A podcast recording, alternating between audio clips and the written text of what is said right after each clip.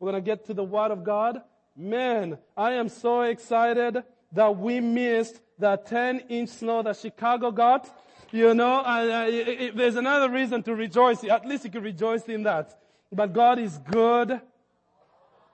God is good. And all the time. He is a good God. Amen. I know this week, how many are excited about Thanksgiving at all? Yeah? Yep. Yeah, it's a week that I don't look at the scale after this week for a little while. But it's good to be together and to enjoy family. And more than anything, really, we as believers, we need to be reflective of the things that God has done for us. Now, 2 Corinthians chapter 9 is our text today. I'm going to read from verse 6 all the way to down to verse 11. Verse 6 says, "Remember this. Whoever sows sparingly will also reap sparingly. Whoever sows generously will also reap generously. Each of you should give what you have decided in your heart to give, not reluctantly or out of compulsion," or that's now my Kenyan accent, "out of necessity or pressure, for God loves that." I was nervous because I want to pronounce that, and it probably will not sound the way it's supposed to sound. "For God loves a cheerful giver." Everybody say, "God loves a cheerful giver." "And God is able to make all grace, God is able to bless you abundantly, so that in all things, at all times, having all that you need, you will abound in every good work." Go down to verse 10, it says, "Now he who supplies seed to the sower and bread for food will also supply and increase your store of seed and will enlarge the harvest of your righteousness. You will be enriched in every way so that you can be generous in every occasion. And through us, your generosity will result in thanksgiving to God." Let's pray. Father, we thank you for the Word of God. We thank you that the entrance of your Word brings life.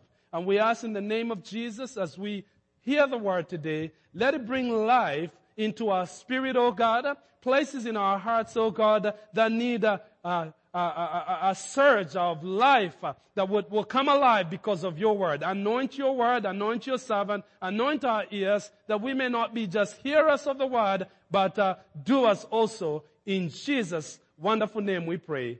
Amen.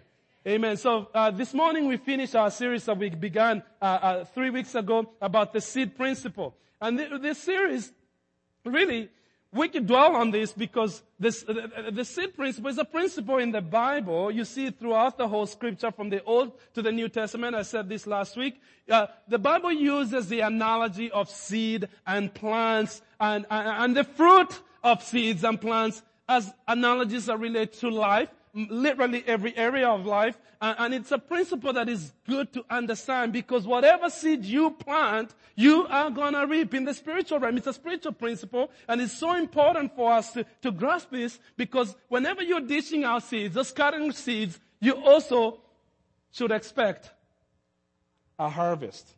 Okay? And spiritually speaking, the principle works just in the same way that it works in the natural. You see many illustrations throughout the Scripture that talk about planting seeds, many biblical examples, even when it relates to our character development. The Bible talks about the fruits of the Spirit, which kind of has to do with your character and what type of a person you are. And, you know, God wants us to grow into the Spirit, in our in character, so we are looking more and more like Jesus. That's who we want to look like. That's who we want to become like. The Bible uses the analogy of seed when it comes to witnessing and evangelizing. It says that the tree that does not bear fruit, it will be cut off. You know, so you could pick a topic or a subject, and you will see the Bible would have still the analogy of plants and seeds and multiplication in the same text. God is the one who created the original seed. God is the one who supplies. We read there today that he who supplies seed to the sower, who does that? God. He's the one who supplies seed to the sower. And so we looked at a few areas. One First week we talked about the Word of God, because this is where it really stops. Our life should be fashioned, our life should be centered, our life should be based upon the Word of God. How many know that opinions and trends and all those things change from time to time? Different cultures value different things. Some things that are very important to us in America are not so important in Mexico, in Kenya, or in the Middle East, you see? So even cultures will have different values.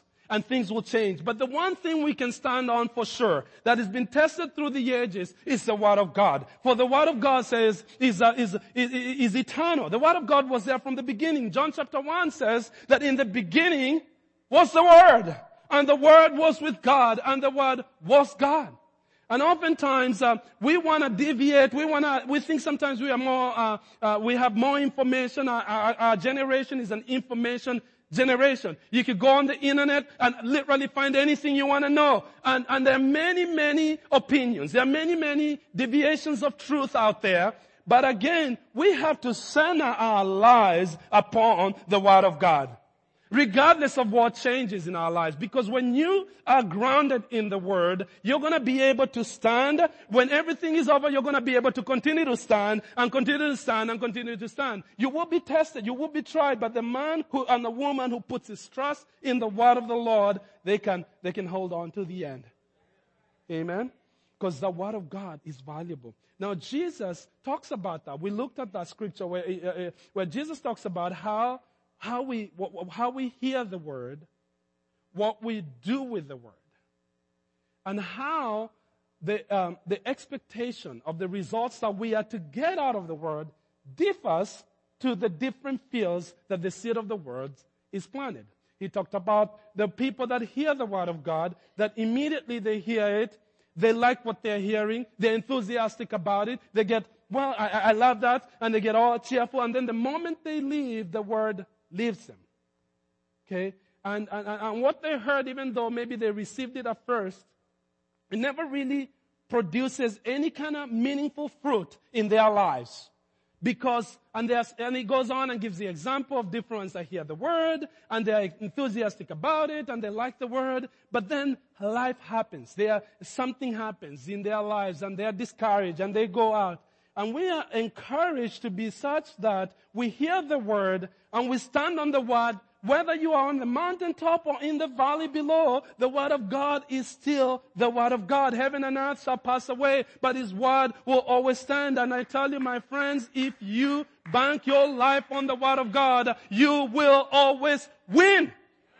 Amen? And so that's what we want to do. And so when the Word of God, so therefore is a seed that you plant. And it says that when we plant the seeds in our lives, when we invest the Word of God in our lives, promises of God will begin to reap. That's the harvest that we get. You plant a seed, you get fruit. You plant the seed of the Word of God. You invest in the Word of God time and time again. The promises of God that are absolutely marvelous. There are so many promises for you and I that we never actualize all of them. They're all for us. And then we can reap the benefits of the Word. Amen? The other area we looked at is as it relates to people. And I thought, throughout life, these two areas that I picked on, we could talk about anything.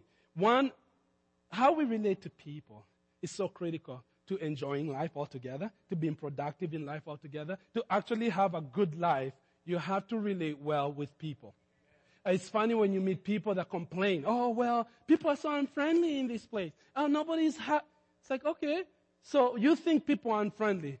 How friendly have you been to people? If you want friends, you'll be friendly to people. If you want people to give you kindness, you'll be kind to others. If you want people to extend grace to you, you'll be gracious with others. If you want people to support you, be supportive of others. For the very measure you use in giving towards others is the very measure that's going to come back to you. So you begin to invest in people, you begin to love people, you begin to encourage people, and the things that you do in relating to others will come back to you. Do you know the number one cause for strife in marriage? They found out it is selfishness. If you come in and all you're thinking when you're wanting to get married or get a spouse, and all you're thinking is what that person will do for me, you're already going into that relationship for the wrong reason. If a couple, both of them are going into giving, they take giving as a part, what I can do, what I can give into that, both of them will begin to reap the benefits of the seeds that they are planting. You invest in your children, you invest in your spouse, you invest in the community, you invest in the body of Christ. If you're a member of the local church and all you do is complain, you will be an unhappy member. Try to begin to sow good seeds. Because the principles, I guess, the principles are this. Whether you agree with it or not, the principle stands. You give, it will come back to you. And the principles work for the righteous and the unrighteous. See, God has placed in motion how things are to work on the earth. And they've done a lot of studies of people that are very wealthy. That are not even saved. And many of them, one of the things that they do, they give. And they give a lot. They found that this principle works. We were involved in Kenya with an orphanage that is reaching out kids, the children, the babies actually. My wife worked there after nursing school for a while. And often through HIV, there was a time, especially in the 90s, it became a very big problem in Kenya. And we're involved in this rescue orphanage that helps babies, rescue babies that are orphaned, and then places them in families and all that. And they've done a marvelous work there, saving many, many children, and finding them good homes. Now, one of the people that gave so much money, that kept coming and giving so much, he was a businessman that was not even a Christian. He was a Sikh. He was a Hindu. But man, he saw what was happening. And he said, hey, we have a house. He'll give out really good house in great neighborhoods for the kids. You know, and he'll just keep giving and giving. He'll go do a business, come in and throw in some money. And a lot of Christians give. You know, so God blesses people that give, whether they are Christians or not, because it's a principle that he set in motion that works. So we talked about the word. We've talked about the relationship. And today I want to concentrate a little bit about money. Okay, material possessions, because sometimes we waste too much time, we spend too much emotional energy, too much worry about money. Jesus in Matthew chapter 6 talked about do not worry about your life. Do not worry about these things, asking yourself, what am I going to eat? What am I going to drink? He talks about all the regular things of life that we think about. Boy, what bill do I have to pay tomorrow? He says, he didn't say don't think about that stuff. Don't plan for it. No, he said don't worry about this stuff. And then he goes on to say that the Gentiles all have their minds occupied after all these things. But you, my friend, you need to seek first the kingdom of God and his righteousness, and all these things will be added to you. He says, your Father in heaven already knows the things that you need. Even before you ask, he already knows the things that you need. And he says, you need to prioritize your life and focus on the kingdom of God and his righteousness, and all these things shall be added unto you. Oftentimes, we know the truth, but we still get ourselves worried because we don't know what we're going to do. We don't know, and we allow ourselves to worry. And when you worry, it doesn't change a thing. It just makes you more miserable. So when you don't understand it, you look up, you do what you need to do, and you give thanks, and you prioritize your life, your time, your on the kingdom of God. If you want something, you have to invest in your need. If you want interest in the bank, you got to put some money in the bank, you'll get some interest. Well, these days they don't pay any interest, but they used to.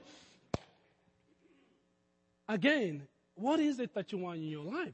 And money is an area that's, at times, especially in our generation, I think, we are more obsessed with this stuff than we ought to be. And the Lord says we need to center our lives on the things of God, and we need not to worry. But at the same time, we also need to realize that this is a principle that the Lord established from the very beginning on the earth. And when you give materially, you also reap materially. That is in the Bible. Okay. Here, Paul talks about how you know, we've talked about what you plant is what you reap. But here, Paul says, remember this. Whoever sows sparingly will also reap sparingly. Whoever sows generously will also reap generously. So we talked about what you plant is what you reap. But here, the scripture is saying also, how you sow determines how you reap. Not just what you sow, not just what you plant. He says, how you sow, that you got to remember this truth. That if you're sowing and you're, I got to do this because I must. Blessings will come to you, but they won't come so easy. They'll come in the same way that your seeds went down. It's always interesting to see some people that are very happy and they seem to be very generous, to seem like they never worry. And one common denominator that I found, many people that I've known in my life, that I've seen them play out over the years, is that I found that many generous people generally are very happy people. Generous people always are happy, especially when they have a generosity of their heart. It's not like they're giving just to get, but they have allowed the spirit of generosity to take over their lives. Thank you very much for helping me with the right words. To take over their lives. And it just flows. But they've come to know, one of the most generous people I ever met in my life would be my wife's grandfather, who was a mentor in my life, Pastor Paul Stein, who left. And I always observed his life all the years. And I've seen a lot of the stuff he's done for the kingdom of God. It's not on TV or anything, but boy, when we go to heaven, we'll be like, wow, we had a giant among us. Sometimes we didn't even know it. And I always amazed me how calm he always was. Sometimes he's too calm. You're like, man, grandpa, he's just too calm. The Lord knows. The Lord will take care of it. The Lord is in control. One of his favorite phrases is to say, God keep good books. The Lord keeps good books. I've adopted that. I use that a lot. He keeps good books. You might do so much where you're not feeling appreciated. You sacrifice so much nobody recognizes and you're frustrated. You don't have to worry. The Lord keeps good books. The Lord keeps good books. He knows. You might never be appreciated for the sacrifices you make. Would you quit making sacrifices?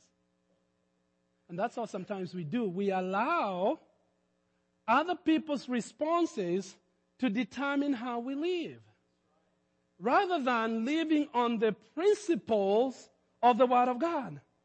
We're such a result-driven society. If I don't see a change right now, if people don't appreciate the sacrifices I make, if they don't appreciate what I do, if they don't see what I do, I start changing how I live. I start changing my behavior. And the Lord says it shouldn't be that way. We should live on the principles of the Word of God, even when it comes to this matter. If you give and give and give and you see nothing in return, do you stop giving just because you see nothing? No, because God keeps good books. And some of the results that you're going to see are not even for this life. That's why Jesus says, store up for yourselves treasures in heaven. Some seeds that we sow are eternal in nature. When we invest in the kingdom of God, we're investing in things that are too big for us to even imagine. You imagine you sow into the kingdom of God. Like our church is involved in giving all over the world. We work with other churches that are preaching the gospel. And getting in heaven and finding a host of people that were introduced to the gospel just because a church in Lincoln, Nebraska was faithful one day and says, hey, we need your help. Help is coming. We have no idea how God uses the seed that we sow. So again, it's a principle. But what God wants us to work on is also our attitude towards giving, how we give. Second point. I'm trying to use points just to kind of help me center me and go shorter a little bit because we can stay here all day. Number two, he says, give as a result. Giving as a result of pressure. It says pleasure, but it's actually pressure. Okay, so change that. Yeah, that's just a typo. Pressure corrupts your seed. It says this. Oh boy, these notes. Do you guys have what I wanted to read there is that not reluctantly or out of necessity. So I think the verse that goes. Oh, it's right. My notes are off. I'm not going to look at my notes. So each one of you should give what you have decided in your heart to give, not reluctantly or out of, help me out, compulsion or out of necessity, out of pressure, for God loves a cheerful giver. Okay, it's possible to give only because you feel obligated to give. I remember working in the corporate world, and sometimes there'll be a drive to give towards a certain cause. And I remember one time talking to a supervisor and having this conversation where they wanted me to tell my whole staff to give us, every manager gives us at least a certain amount. I said, I'm not going to have them do that. I said, well, that's the goal of the company. We're trying to meet this goal because there's going to be a match. I was like, okay, I'm not going to make him do that. I said, you do it, but I'm not going to do that. I want them to give because they want to give, not because they feel like they have to give. And you see that it doesn't please the Lord. There's a type of offering that does not please the Lord. It says, do not give out of pressure. Do not give out of an obligation to give. Okay? And it says, here's the kind of giver that God delights in. Here's the kind of giver that God loves. He absolutely loves this kind of giver. He wants a giver that's enthusiastic, that's cheerful. All right, I'm preaching better. I just had to think about that. Maybe we should change how we give. Maybe we should just be dancing before the offering, you know, and just be cheerful givers. In the Bible, at the beginning, there was a story that's told in Genesis chapter 5. Two sons of Adam, there was Cain and Abel, two brothers. Two brothers, the Bible says they were living. One was doing one kind of job, one was doing another kind of job. And Abel, it says that Abel decided to give an offering to the Lord. And he went and took his best of what he had, his fruit. He got his best fruit, his first fruit, and gave it to the Lord. His brother Cain saw that Abel had given an offering and it pleased God. Cain did not give because he wanted to give God. He gave because he saw that Abel gave and it pleased the Lord. And the Bible says that God did not accept Cain's offering, but he accepted and he loved Abel's offering. And I thought that story was really interesting. Why would God reject an offering? He says he wasn't pleased with the offering. How many know you can fool anyone, but you can never fool the Lord? Because he knows the motives of our heart. The Bible says a man look at the outward appearance, but God judges the intentions of the heart. And so, again, we need to get our heart right and begin to say, hey, Lord, you know, I give because I know this is the principle. You know, I give out of a principle. This is what God has said to do. Okay? You're giving out of obedience. Praise the Lord. But giving out of pressure is something entirely different. And you know why, how it's that's allowed to strive? Is because of our selfish desires.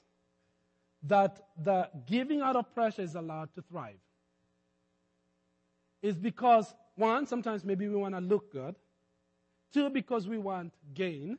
And this is where sometimes the gospel and the message of giving and offering sometimes has been abused, that because it's taking care of our selfish desires, it's like, I want to give, so I can get. I want to give, so I can get. And if you give, you will get. And if I get, I'm going to have the best Ferrari in the world. You know, I'm going to be looking good. I'm going to get some respect. It's based on false, wrong priorities. So God wants us to actually have a cheerful heart when we give. It's not so much how much you give, okay, but it's the heart of the giver. Jesus gives an example of people, the collection basket going through the temple. And some people were giving a lot of money. And for some reason, Jesus knew how much they were giving. And then he calls out, I don't do this. I don't call out people maybe. But Jesus calls out and says, hey guys, wait a minute. They were done praying for the offering. So I want that lady sitting right there. Stand up. I says, here, right here is the person that's given the most of anybody. Hey, I seen where she lives. There's no way she had given more than, but Jesus saying she gave all that she had. See, the giving on pressure, this is something we gotta get sometimes. In the Word, it's not so much what you have. In the world, rather, we look to the wealthy and the riches, and there is a responsibility on that to give. We expect them to give more. But in the Bible, it's not so. There is a responsibility that the Lord puts on those that have more, and we'll talk about that. But really, God is after the heart. There's not like because you have more, you should give more, dollar-wise, I say, it's expected. It's more like, how do I say this? Let me give by example. People cheer and rejoice a lot when the wealthy guy comes out. Big girl shows up and says, I'm going to give to this foundation. And boy, I'm giving $10 million to this foundation. And we're thinking, wow, he gave $10 million. And God says, I'm not necessarily impressed by that. Okay? If the heart was to get that recognition, it really is not an offering to the Lord. If the heart was to get acknowledgement, it really was not worth it to the Lord. It's not an offering that's acceptable to the Lord. Okay? Jesus speaks of this in several different occasions about how we give, especially when we give down. Okay? It says, do not let your right hand know what your left hand is doing. And maybe it's the other way around. Okay? When he says about that, he's actually talking about giving to the poor. We are to give to the poor. We are to give vertically, and we are also to give up. That's generosity. Generosity is not always, I'm going to help you because I'm above you, and you're less fortunate than I am, so I'm going to help you. Now, God loves that we think about people that are less fortunate than we are, and that we always give towards people that are less fortunate than we are. But that's not to say that we are better than them. If you always are giving downward, you have that mentality of that I'm better than you, and it's not generosity. A generous heart will always give both down, they will give level, they will give up. So you see, people, when you think about say presidents and heads of states of different countries, when they come together, maybe someone visits a country. They always bring a gift. Or maybe they come to the company. They always give a gift. Do they give the gift because they need it? They give to honor. Okay, Proverbs chapter 3 says, honor the Lord by giving him the first part of all your income. We don't give to the Lord because the Lord needs our resources. Because God needs our money.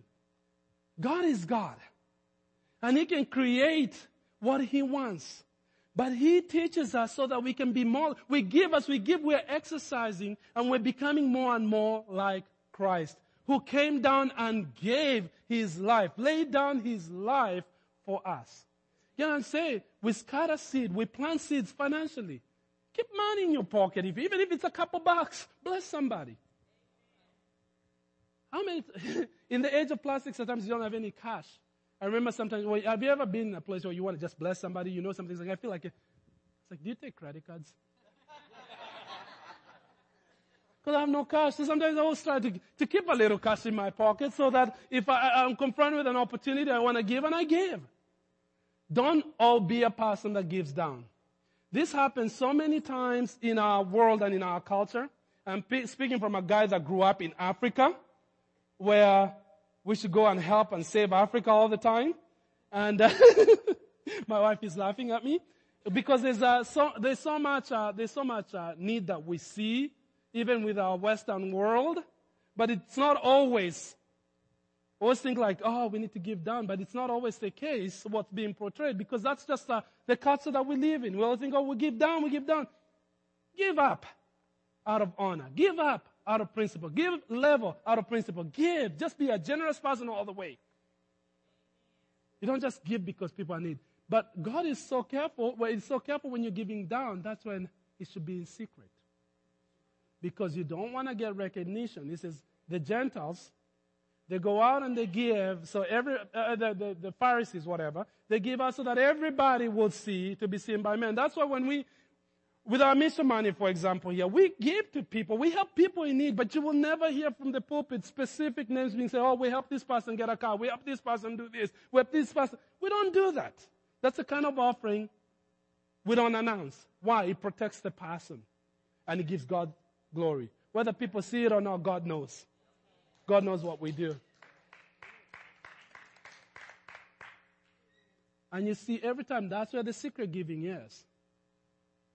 It's when you're giving in the people that have need. It should never be advertised per se. If the motive is, again, to get recognition, that's what God is looking at. What is your motive? Do you want to get a pat on the back? Hey, Solo, you're such a good, special guy. You give to people. If that, he says, then you got your reward. But our giving is more powerful than that. Our giving has eternal consequences, but it also has benefits on earth. Amen. So I want to do the last two things here real quick, if I could get to it. That we should never put limits on God.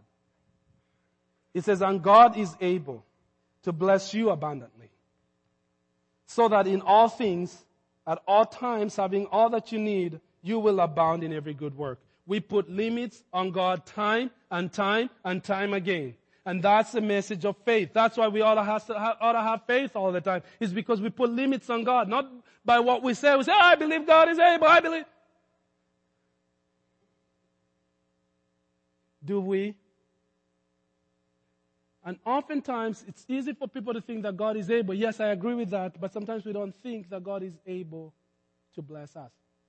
Or God wants to bless us. That God wants to actualize what His ability on you. I can tell you time and time again that God is faithful. And God, you can stand on God's word. If you're faithful, God will bless you time and time again when you stand on His word. I can stand here and start giving story after story after story. I asked one person to give me a story. And I recorded it on video, I think, and I want to just see about just our faithfulness and seeing God being faithful. So do you have that video that we tracked? I want Jasper. I grew up in the church, going to church my whole life. I've always heard about tithing, but never really felt called to do it myself. Life happens. I became a single mom. Of course, things were tough when we started out that way. I just kept feeling a calling from God.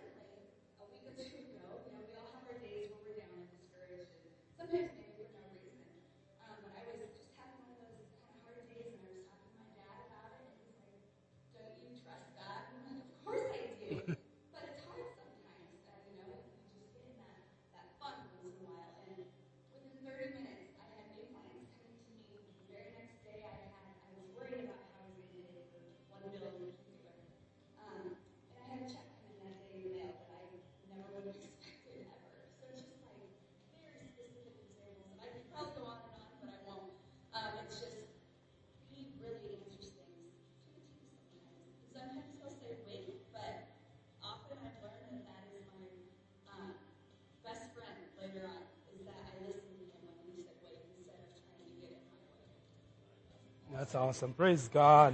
Thank you. You can never put any limits on God. He is faithful time and time again. I'm standing here. I can give you testimonies like Jasper would.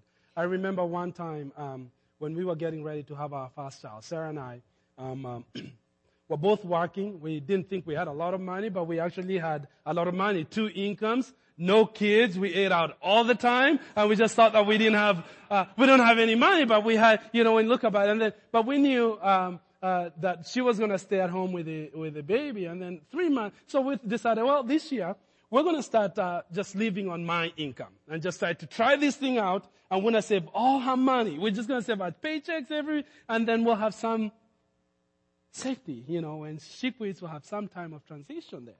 And then she had hypertension. She had high blood pressure. She gets put on bed rest early. And then she's thinking, okay, well, I'm going to have this baby and then I'm going to quit. Is that really fair for the doctor's office for me to quit? And, it was legal. It was nothing wrong. But we just decided, prayed about it, say, hey, let's just pull the plug right now. So now our security, our savings that we thought we'll have to buy a sign, it's kind of basically changed. Now we are bringing a new child into the world, more responsibility, and half the income. How many know that can be a scary thing to do, But, God used that time. God, it was just awesome how God provided. It wasn't dramatic. At first it wasn't. God just started supplying what we needed. We never missed a bill. We never missed anything. We always ate. And, but it caused us to really budget. Man, we were budgeting. We were squeezing every dollar. Their budget was followed to the T.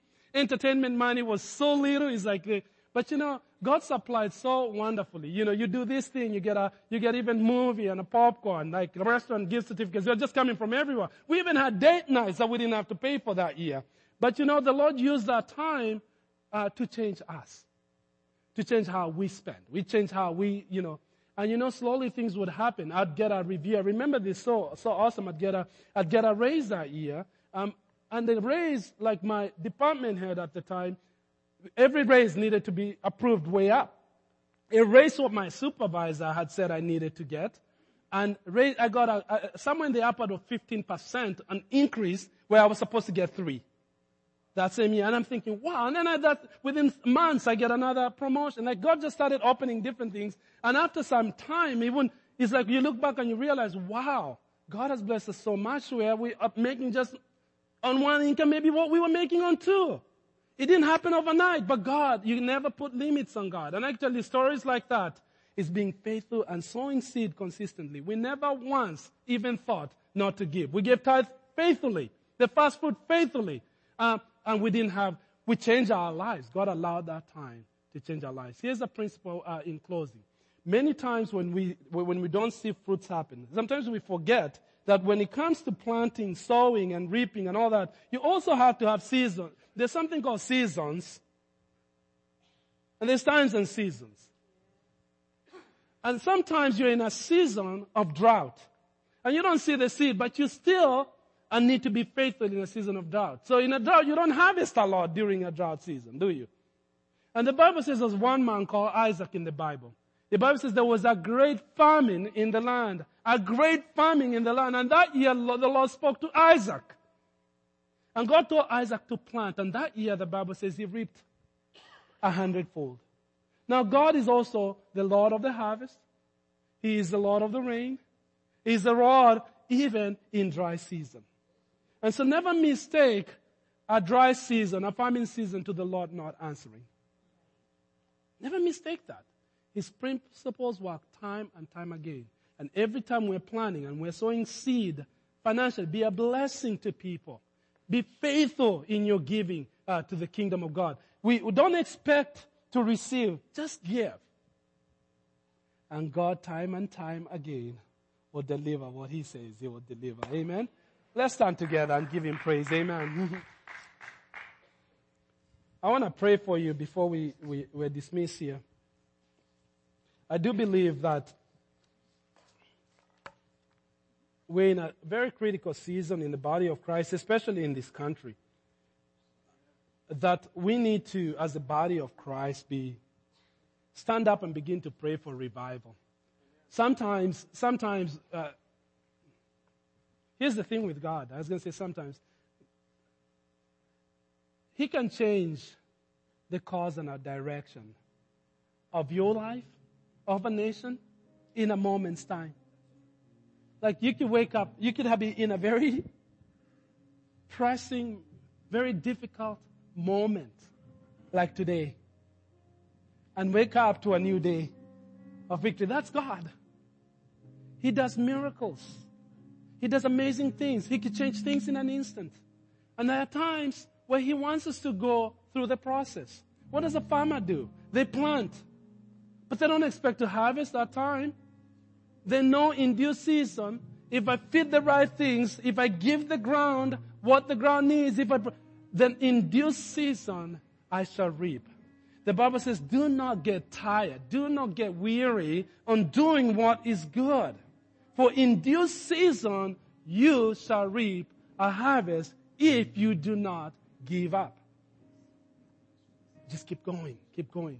So I don't know how I got, what situations or what circumstances that God chooses to change instantly and what circumstances He chooses to go through the process. I know when we had our child and God has blessed us, we have 7 children. That alone is a miracle because God provides time and time again. We have never lacked. We've had trying times, but we've never lacked. The Lord has always been faithful. I can tell the story that I'm faithful, faithful, faithful to the end. Okay? And so we determined when we were early marriage is that we will never make money be the reason why we decide how many kids we're going to have. That was just, that's not going to, because our God is Jehovah Jireh. If He wants us to have more kids, we'll have more kids and He will provide. And I tell you, listen, time and time again, God showing up in ways that we didn't expect. I'm telling you this to encourage you to trust in the Lord with your finances, but be a generous person. Start from where you are. If you have a stock of seed, start planting. If you have a little seed, don't eat your seed. Don't eat your seed. You sow your seed. You protect your seed. You always protect your seed. And the Bible says that seed of the Lord is the first one. Don't be like, oh, how much do I have left over to give? No, take it from the top, the first fruit of all your income. You honor the Lord with that and see Him bless your life and bless others through you. Amen. Let's pray. Father, in Jesus' name, thank You that You are the God of the harvest. The God of the harvest, oh God. We thank You, Lord. You said that whoever sows sparingly will also reap sparingly. Whoever sows generously will reap generously. That each one should give what he has decided in our hearts to give, not reluctantly, or out of necessity, for You love a cheerful giver. I pray right now that You will infuse in our hearts, oh God, the joy of giving. The joy of giving, that we shall be a church that is known for generosity, oh God. We already are a generous church as it is, Lord. But we ask that You will increase us to a new level of generosity. Let the blessings of the Lord that flow with that, oh God. Oh, let us be benefactors of the seeds that we've sown to this city, to this nation, to other countries. And I pray, Lord of the harvest, that You will bring an increase of righteousness upon us. I pray for individuals right now standing in Your presence, oh God, that have sown for many seasons. You are the God who supplies seed to the sower, the one who provides bread for food. You said You will supply the store of our seed and increase it. And I pray right now that You just begin to dish out Your blessing on Your people. You know where every person in this place is at, Lord. And I pray that You will reward faithful men and women. You will reward them openly. You will reward them. You say, weeping may endure for the night, but joy comes in the morning. I pray for a dawning of new morning to people's lives, oh God. As they hear Your word, receive Your word, and purpose in their heart to walk as a people that are generous, that sow seeds, oh God, everywhere, Lord. I pray right now that there will be a new morning. As I'm praying right now, the Holy Spirit is impressing this on me. I feel the word, and that there's somebody here, or some people for that matter, but I feel this word, it might be just for you. And that Lord, you have sown in tears. It has never been easy for you to sow, but that nonetheless, you've sown sacrificially. The people around you don't know. Most everybody don't know the sacrifice that you make. And the word that the Lord has given me right now, I just feel by the Holy Spirit, is a word that's found in Psalm 126. It says that those who sow in tears shall reap with joy. And that the Lord has seen your cry. He has seen your tears. He has seen your sacrifices. And joy is coming your way. Joy is coming your way. That those who sow in tears shall reap in joy. I feel that's the word of the Lord for somebody right now. I feel the Holy Spirit just giving me that word for you. He's never not seen the sacrifice, the personal sacrifices that you make. He says, I'm well pleased with you, says the Lord. In the name of Jesus. Thank you, Lord. I just feel a sweet presence of the Holy Spirit right now. Thank you, Lord. I want to just worship Him. I just believe that the Lord is doing something. He's working stuff in people's hearts right now. Just begin to worship Him. I want to take a moment, an hour right now. I feel the Holy Spirit anointing, healing places, healing people. We worship You, Holy One. We worship You, Holy One.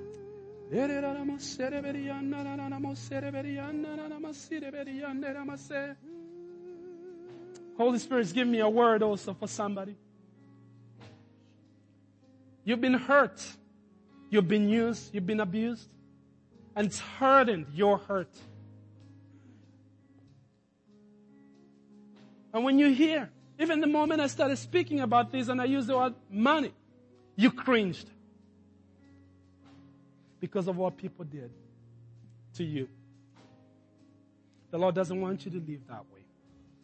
Right now, there's an oil of the anointing of the Spirit of God bringing healing into those wounds that have been patched up for so long. Nobody has known this, but you've been struggling with this inside. And right now, God is bringing healing in your life. You will walk in health. You will walk in perfect health. You will walk in perfect health emotionally and spiritually about this. The Lord is a rewarder of those who diligently seek Him. Let's just worship. I just feel right now to not even rush anything. The Holy Spirit is in this place doing a work in people's lives.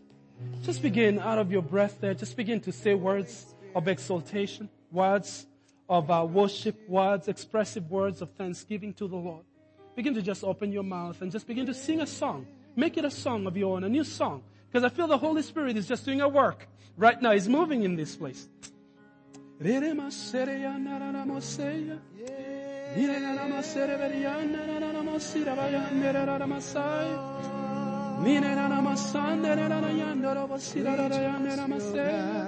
We worship You, Lord. We worship